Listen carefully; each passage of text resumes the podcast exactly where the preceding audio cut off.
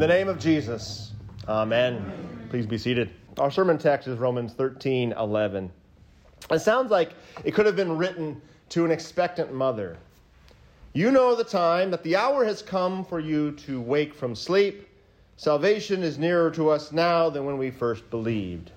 Picture a pregnant mother about to deliver, awoke from her sleep in the middle of the night. The baby's on the way. As the baby's due date approaches, the delivery is nearer, and when mom first believed she was pregnant and sought the confirmation of a test of the doctor, the doctor's validation, she now knows full well, okay, everything that they told me was happening to me is happening to me without any doubt. In those early days of the pregnancy, she was probably mystified and a little bewildered. Am I pregnant? Could it be that I'm pregnant? That a life's growing within me? Can anyone tell yet that I'm pregnant? I don't look any different, do I? Am I glowing? They say I'm glowing. I'm not sure. Am I glowing? There's no baby bump. Am I really pregnant? Is this my new reality? Well, the test says I'm pregnant. The doctor says I'm pregnant. I guess I must be pregnant. Near the end of the pregnancy, well, it's obvious. There's no question. Mother's womb is full, and her belly tells the whole world that she's pregnant. Baby is definitely on board. When her water breaks, she knows the time. The hour has come. The delivery is nearer now than when she first believed she was pregnant. Delivery, salvation, these words might as well be synonymous. Once the hour has arrived, mom desperately wants to be saved from the pain and hardship of the labor. The doctor tells her, push. She screams at the husband. He doesn't know what to do. One more push, just one more push. And then her salvation does arrive. There may be a few more pushes after that one more push, but eventually salvation is there. And while she's tired from the work of bringing her baby into this world, delivering the child, the hour has come for her to finally wake from sleep, so to speak. That is, the time has come for her to lay her eyes upon her child, to truly see her, her baby for the first time. No more does she have to dream about what her baby looks like. He's right in front of her. She's holding him. The dreaming is over. She is awake. Her bundle of joy has come. In a similar way, Romans 13:11 is a fitting reading for our first Sunday in Advent because this short season of Advent is all about anticipating the coming of our Lord Jesus Christ. It's all about the coming of baby Jesus at Christmas, which is front and center on the Advent calendar. Can you get a show of hands? Who uses an Advent calendar still? You got an Advent calendar? Does anybody? Is there anybody that doesn't know what an Advent calendar is? No? Okay, that's okay. Well, this is the most simplistic Advent calendar. We light the first candle the first week, second, third, jump to the pink, and then fourth. So the Advent wreath is the most simplistic Advent calendar. But there are others that you can buy in the store. Usually there's like a piece of candy behind each little day of the week or something for kids. Um, these sorts of things. You can tie little ribbons with little pieces of candy on them or, or whatever. Oh, there's, okay. Or if you're familiar with National Lampoon's Christmas Vacation, as you all should be, uh, you'll see that in the segues, there's a little, like they play a little jingle music and they open up a little tiny um, door and it reveals the next scene. Um, that's an Advent calendar motif there. So uh, the Advent calendar moves us through the season of Advent toward Christmas. But it's also a time, this season of Advent, to hold fast to the excitement of the Lord's final coming. Just as Mary was excited to deliver her baby, just as every mother is excited to finally deliver the child, we as Christians living on this side of Christmas, on this side of our Lord's ascension to heaven, we are just as excited and anticipating hence the color blue, our Lord's final coming. Can't wait. Come, Lord, come quickly. Let's get it on. I want the new heavens and the new earth to live perfectly in this body without sin and without death, heartache, agony, all those sorts of things. Come on, Lord, already. Will you just come? And when he does, he will usher in his glory forever and ever a new heavens and a new earth. The kingdom of God will never end, and we will live in it in our bodies.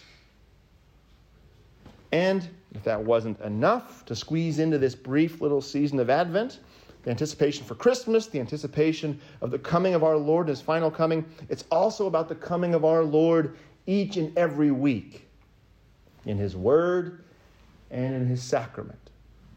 As he arrives, as he comes in the divine service to be present with us in his most mysterious and, yes, incomprehensible way. How is it that he's with us? Because he said so, he promised so. Where two or three are gathered, there I am with them until the end of the age. He has given us his peace and his comfort and his promise through the preaching of his gospel and the distribution of his blessed supper. And like an expecting mother, we can say both of his final coming and his weekly coming that salvation is nearer to us now than when we first believed. The due date does grow closer. We know the time. We know that the hour has come for us to wake from sleep, as Romans 13 11 tells us, and as the following verses, 12 to 14, say, the night is far gone. The day is at hand. That's present tense. It is at hand. So then, let us cast off the works of darkness. Let us put on the armor of light. Let us walk properly as in the daytime, not in orgies and drunkenness, not in sexual immorality and sensuality, not in quarreling and jealousy. These are things that happen in the darkness. These are things that happen under the cover of darkness when you wouldn't be ashamed of being exposed doing them. But put on the Lord Jesus Christ, Paul says, and make no provision for the flesh to gratify its desires. And he says this in the first century that this is the day. Well, here we are, 2,000 years later. It is still the day. The hour has come. The Lord does come to us weekly. Let us not live like he's not coming or he hasn't came already. Let us live as children of the light, people who have the armor of light on, doing what is good, what we wouldn't be ashamed to be caught doing. Or as we like to say in Wyoming, probably around Ferndale too, would you kiss your mother with that mouth? Would you be ashamed of your mom hearing you speak that way? Or or what mom used to say, you got clean underwear on? You never know who might have to see them. You know, get in a car accident or something. Yeah. Am I the only one that happened to? Maybe it's a boy thing. Uh, might... Okay. Mom always wanted us to have clean underwear. The season of Advent, G- Jesus wants us to have clean underwear. That, that preaches. That does preach. It's awkward, but it preaches. The season of Advent as the precursor to Christmas, the celebration of Christ's birth orients our faith to the reality of our hope. That's what it does. This time of year, this time of year is, is our Lord sweetly turning our chin back to Him, away from the world and toward the truth of Jesus' incarnation. Jesus truly took on flesh and bone. Our God was truly born into this world just as you were, as a baby, dependent upon his mother, just as you were dependent upon your mother. With each week in Advent, you will see the celebration of the first coming of Christ drawing nearer and nearer as we slowly and intentionally decorate the sanctuary with more and more, building closer and closer to our Lord's nativity. This week we get the Advent calendar and the blue. Keep coming. Because by the time we get to Christmas, there will definitely be a Cora card coming. as I promised, and there will be more decorations as we anticipate the birth of our Lord, the celebration of the birth of our Lord. This is akin to pregnancy, specifically to Mary's pregnancy, hence the blue again. To all pregnancies, as we think about it. The excitement is there right away. Right? When mom finds out she's carrying a child, there is excitement. Given it's a typical situation, there could be also other feelings as well, but there's supposed to be excitement. But that excitement is also restrained. There is a concern of, oh, what is this going to mean? And time must pass. Mom and dad have to live with the weight. There is no instant gratification in a pregnancy. Sorry to everyone who's a millennial and younger, you have to wait for something. When you click on the, the web browser, it won't just pop up.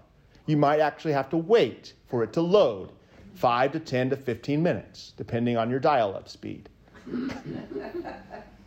During this Advent time, I want us all to take note from pregnant mothers, from what pregnant Mary went through as she anticipated the delivery of her son, our Lord Jesus the Christ, the hurry up and wait of pregnancy, the anticipation and the hope. Take note of this process. Use these next few weeks to meditate on what you believe that Jesus is truly your Savior, that He was truly born of a woman, taking on the flesh that would one day be nailed to the cross as He was crucified in your place.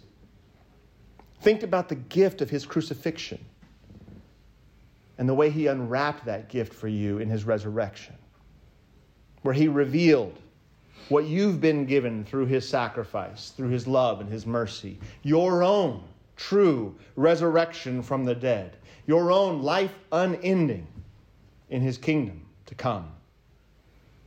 As the Advent calendar moves us closer to the observation of a historical event, the birth of our Savior, we also know it moves us closer to a future event, the return of our ascended Savior.